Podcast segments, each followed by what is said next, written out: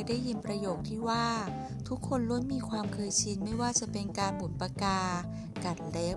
สัมผัสส่วนใดส่วนหนึ่งของร่างกาย หรือชอบพูดกับตัวเอง แล้วคุณล่ะ เคยสังเกตความเคยชินของตัวเองบ้างหรือไม่ จริงๆแล้ว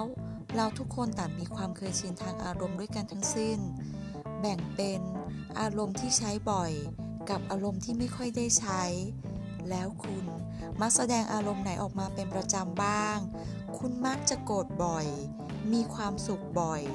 หรือเศร้าบ่อยบ้างหรือเปล่า ลองกวาดตามองไปรอบๆ ดูสิว่า คนรอบกายคุณมีนิสัยทางอารมณ์แบบไหนบ้าง เชื่อว่า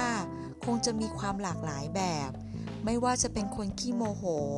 คนที่ยิ้มแย้มอยู่เสมอ คนที่เศร้าโศก หรือแม้แต่คนที่ดูมีความสุขอยู่ตลอดเวลา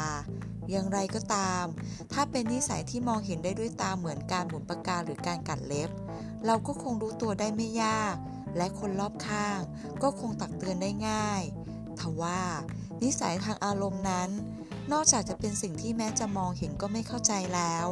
เจ้าตัวเองก็ยังไม่รู้ตัวด้วย จึงเป็นเรื่องน่าเสียดาย ที่เจ้าตัวจะไม่รู้ว่า